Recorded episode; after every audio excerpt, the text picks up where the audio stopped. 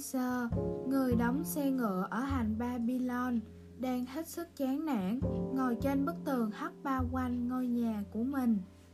Benser đưa mắt buồn bã nhìn ngôi nhà và cái xưởng làm việc trống rỗng của mình. Trong đó chỉ còn chỏng chơ mấy thanh gỗ và một chiếc xe ngựa đang đóng dang dở. Vợ của anh thỉnh thoảng lại xuất hiện ở cánh cửa, ánh mắt ngập ngừng nhìn về phía anh, như hầm nhắc nhở rằng bao bột mì trong nhà đã hết. Anh cần phải đóng xong một chiếc xe, gò lại cho kỹ, chạm khắc đâu vào đó rồi đánh bóng quét sơn và phủ da lên những vành bánh xe để giao cho khách nhằm kiếm một ít tiền mua bột mì thế nhưng thân hình rắn chắc và vạm vỡ của Banser vẫn cứ ngồi bất động một vấn đề mà anh chưa tìm ra lời giải đáp. Mặt trời của miền nhiệt đới là tại hung lũng. Rio Fades tỏa hơi nóng hừng hực như đang chút lửa xuống đầu anh một cách không hương tiếc. Những giọt mồ hôi tươm ra trên trán rồi hãy nhiên nhỏ giọt xuống, tan biến vào khoảng ngực để trần của anh. Xa xa ngoài kia là bức tường cao vót chót bao quanh lâu đài của nhà vua cảnh đó là ngôi tháp đền chuông đồ sộ được phủ sơn trắng toát Bầu trời trong xanh của một ngày nắng đẹp như càng làm nổi rõ hai thái cực của cảnh vật nơi này. Một bên gồm những tòa lâu đài nguy nga tráng lợi của vương gia, còn một bên là những ngôi nhà tầm thường sơ sài nhếch nhác của người dân. Cuộc sống ở hành Babylon vốn là như thế, luôn có sự xen lẫn giữa cái nguy nga và cái tồi tàn, giữa sự giàu sang, xa hoa và sự nghèo khổ khốn cùng giữa vòng tường hành bao bọc từ bao đời này. Những điều này vô cùng song song tồn tại từ năm này sang năm khác từ đời này sang đời khác. Ngoài đường phố những chiếc xe ngựa của người giàu có đang náo nhiệt đi dạo chen lẫn vào với đông đảo khách bộ hành chân mang dép và người ăn xin đi chân trần lắm lem bụi đất bỗng từ xa một đàn người đông đúc xuất hiện Họ xếp hành hàng chỉnh tề, mỗi hàng ngang năm người và nói nhau hành một hàng dài trên đường dưới cái nắng chói chang. Đó là những nô lệ của nhà vua. Họ đang trên đường đi lấy nước để tưới cho khu vườn treo độc đáo và lộng lẫy của quốc vương. Không chỉ những người nghèo mà ngay cả người giàu có cũng phải nép sát vào hai bên lề đường, nhường lối cho đầy người nô lệ đầy. Mãi chìm đắm trong những suy nghĩ nặng nề của mình Benser hầu như không để ý đến mọi thứ xung quanh cho đến khi những âm thanh êm dịu của tiếng đàn liêu vang lên bên cạnh mình. Anh quay lại và thấy gương mặt tươi cười của Copy người bạn thân nhất của anh và cũng là một nhạc sĩ tài hoa nổi tiếng về sự nghèo túng. Cầu cho các thần thánh luôn hết lòng phù hộ cho anh. Anh bạn hương mến ơi Copy mở lòng bằng một câu chào thật trang trọng. Vâng, cầu cho cái túi của anh luôn căng phòng và anh được bận rộn nhiều hơn trong xưởng làm việc. Do đó, anh sẽ không tiếc gì nếu chích ra hai đồng bạc nhỏ nhoi để cho tôi mượn. Và tôi hứa rằng sau bữa tiệc tối nay của những con người quý phái Tôi sẽ trả lại ngay cho anh. Anh có thể hoàn toàn yên tâm về lời hứa của tôi. Tôi chẳng có gì nổi hai đồng bạc nào để đưa cho anh mượn. Dù anh là người bạn thân nhất của tôi Benser đáp lại một cách u sầu. Anh biết đấy, nếu tôi có hai đồng bạc Thì đó chính là tất cả gia tài của tôi Là toàn bộ tài sản của cả gia đình tôi. Và chắc là không ai có thể cho mượn tất cả tài sản của họ, Ngay cả đối với người bạn thân nhất của mình. Cái gì? Copy hết sức ngạc nhiên kêu lên. Anh không có một đồng một cắt nào trong túi ư. Vì thế, anh ngồi trên đường hành như một bức tượng vậy sao?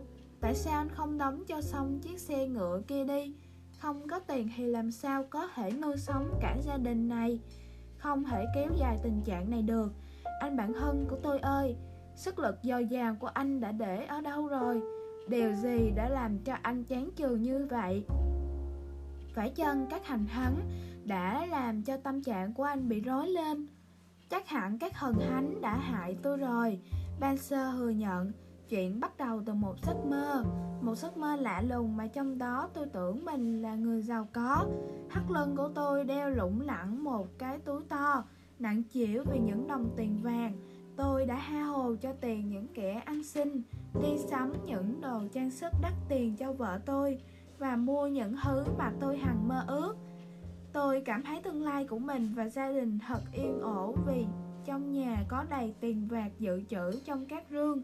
Hòm tôi không còn là người bạn hơn làm lụng vất vả của anh nữa, mà anh cũng không thể hình dung được người vợ của tôi trong giấc mơ đó đâu mặt mày cô ấy không còn nhăn nhó suốt ngày như lâu nay. Mà trái lại, cô ấy lúc nào cũng tươi cười rạng rỡ, tràn đầy hạnh phúc và ngoan hiền như những ngày đầu chúng tôi mới cưới nhau vậy. Tôi vô cùng sung sướng với cuộc sống trong mơ đó. Quả là một giấc mơ tuyệt vời, copy, nhận xét.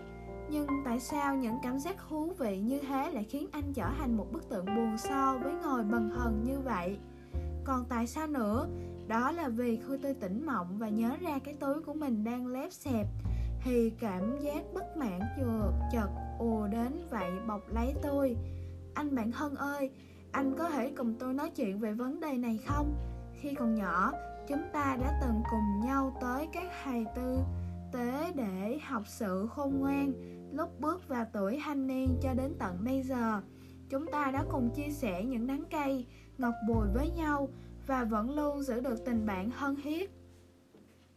Thế mà nhìn lại đắng cay của chúng ta lại nhiều hơn hẳn ngọt bùi. Ôi chao, những người khách viễn du vẫn thường nói là chúng ta đang sống trong một vương quốc giàu có nhất trên thế gian. Nhưng tiếc hay, cả hai chúng ta không nằm trong số những người giàu có đã hơn nửa cuộc đời làm lụng vất vả và khổ nhọc. Chính anh, người bạn thân mến nhất của tôi, vẫn chỉ có cái túi rỗng không và đã lên tiếng mượn tôi hai đồng bạc nhỏ nhoi còn tôi tôi đã trả lời với anh như thế nào nhỉ tôi thú nhận với anh rằng cái túi của tôi cũng lép xẹp chẳng khác gì anh Nguyên nhân của tình trạng hãm hại này là gì nhỉ? Tại sao chúng ta biết cách làm ra nhiều vàng bạc hoặc ít nhất là đủ để chúng ta ăn và mặc? Còn để cho con cái của chúng ta sinh sống nữa chứ? Banser nói tiếp, chẳng lẽ chúng cũng nói gót sự nghiệp khổ của cha chúng sao?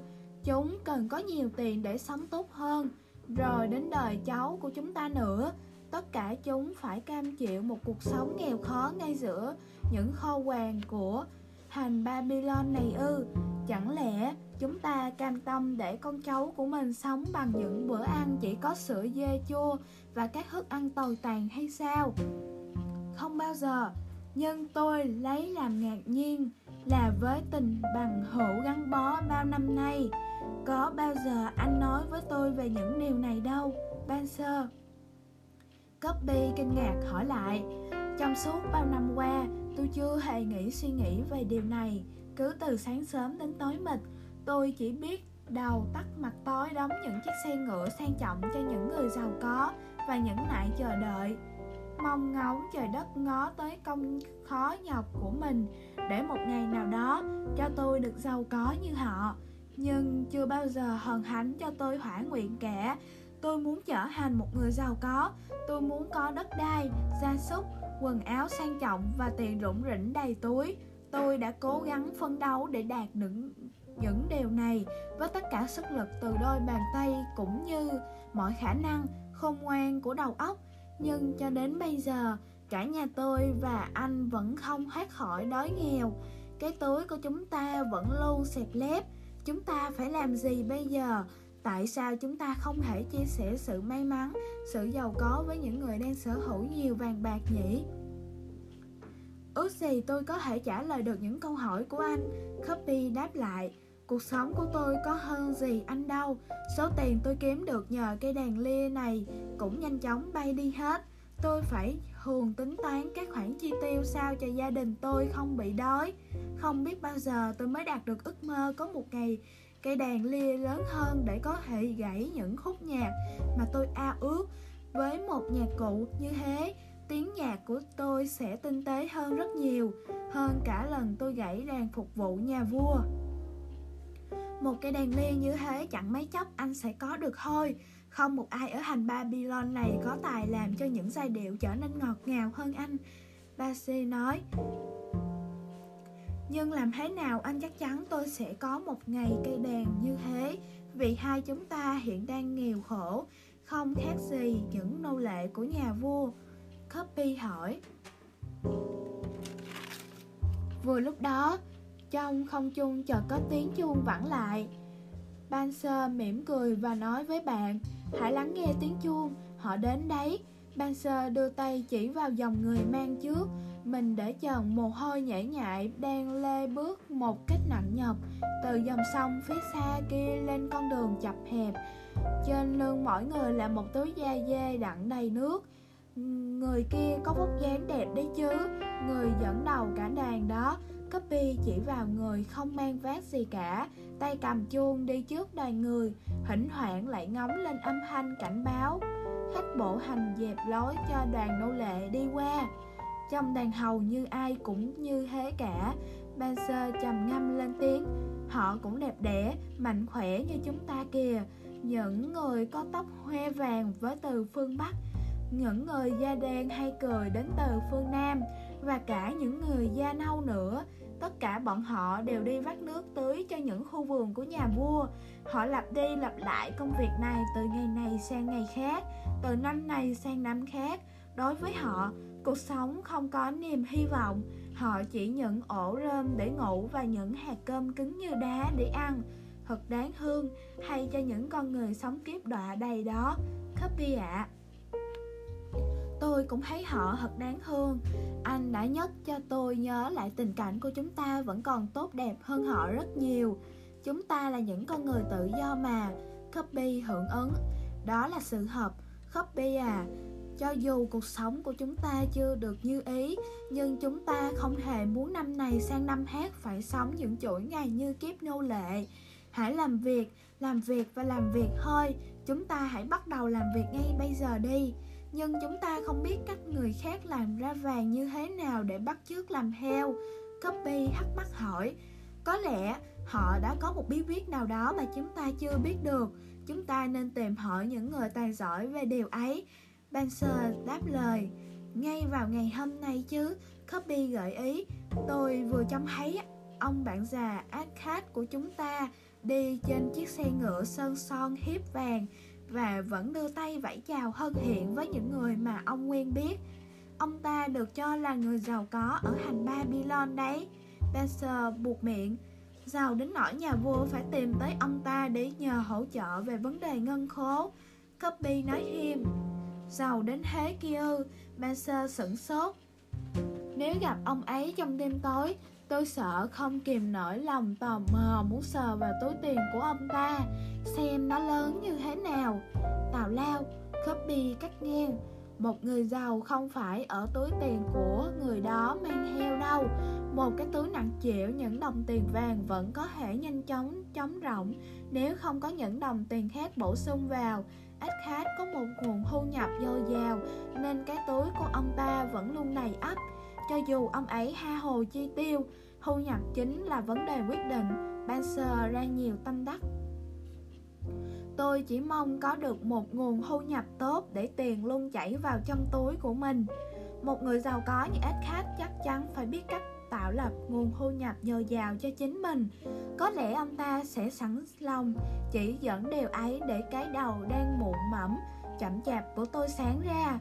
Tôi Nghĩ chắc chắn là Akat có bí quyết ấy. Copy, đáp lại. Tôi nghe mọi người kháo nhau rằng, Con trai của ông ta là Nomas Đã tự mình tới Nero để lập nghiệp. Và chỉ sau một thời gian ngắn Nomas cũng trở nên giàu có và trở về Babylon đoàn tụ với gia đình. Copy, Anh đã làm tôi thật ngạc nhiên về sự am hiểu của anh đấy. Banser vui mừng theo tôi biết thì Edcard luôn sẵn lòng cho những lời khuyên khôn ngang. Khi có người đến hỏi ông ấy Nào, chúng ta hãy tới thăm Edcard và xin ông ấy chỉ bảo cho chúng ta những cách thức làm giàu Vâng, anh nói rất chí lý đấy Banser ạ à. Chúng ta hãy đến gặp Edcard ngay hôm nay Banser nói tiếp Tôi nghĩ Mình cũng nên rủ những bạn bè thân thiết trong thời thơ ấu của chúng ta cùng đi Họ cũng không ha khấm há hơn chúng ta bao nhiêu. Nếu có thể cùng chia sẻ tự khôn ngoan của Adkhat để tất cả trở nên giàu có thì tốt quá. Anh luôn luôn tốt bụng với những người bạn của anh Panzer à. Và đó chính là lý do để anh có tất nhiều bạn bè xung quanh mình. Tôi rất đồng ý với anh. Ngay ngày hôm nay chúng ta sẽ rủ họ cùng đi.